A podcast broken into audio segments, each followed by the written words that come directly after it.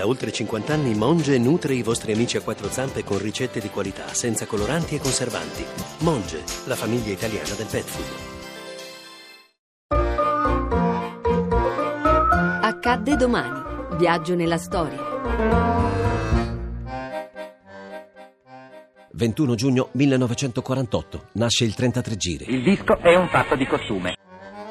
In principio fu il 78 giri, prima evoluzione commerciale del disco fonografico, inventato nel 1894 dal tedesco Emil Berliner, ricordato anche come inventore del grammofono. I tecnici incidono la voce del cantante su un nastro.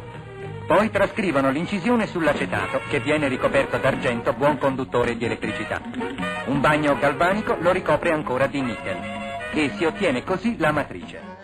Quasi mezzo secolo dopo, la Columbia Records presentò al Waldorf Astoria Hotel di New York un nuovo formato di disco in vinile che mutò radicalmente il mercato musicale. Con il long playing, noto con l'acronimo LP, si introdusse la possibilità di incidere più brani su entrambe le facce del disco, il cui insieme cominciò ad essere definito album, ancora oggi utilizzato per supporti moderni come il compact disc. La dicitura 33 giri derivava dal fatto che il disco veniva riprodotto ad una velocità di 33 giri al minuto. Il 78 giri in un colpo solo viene rimpiazzato da un supporto più capace, durevole, leggero, maneggevole, collezionabile e di qualità di gran lunga superiore. Ora quella canzone cantata nella gabbia di vetro e incisa su un nastro è moltiplicata per mille, per diecimila, per centomila e il disco stampato in migliaia di copie parte alla conquista dei mercati.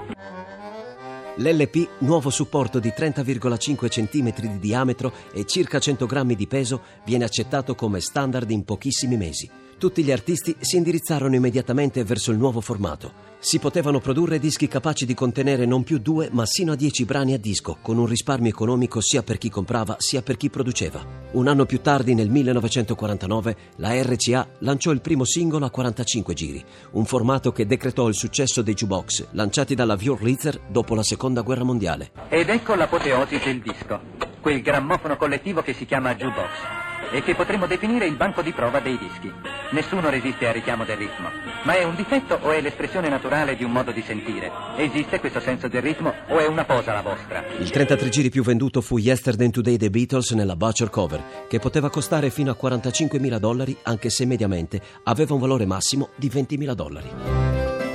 A domani da Daniele Bonachella. In redazione Laura Nerozzi, le ricerche sono di Mimmi Micocci, alla parte tecnica Maurizio Possanza, la regia è di Ludovico Suppa.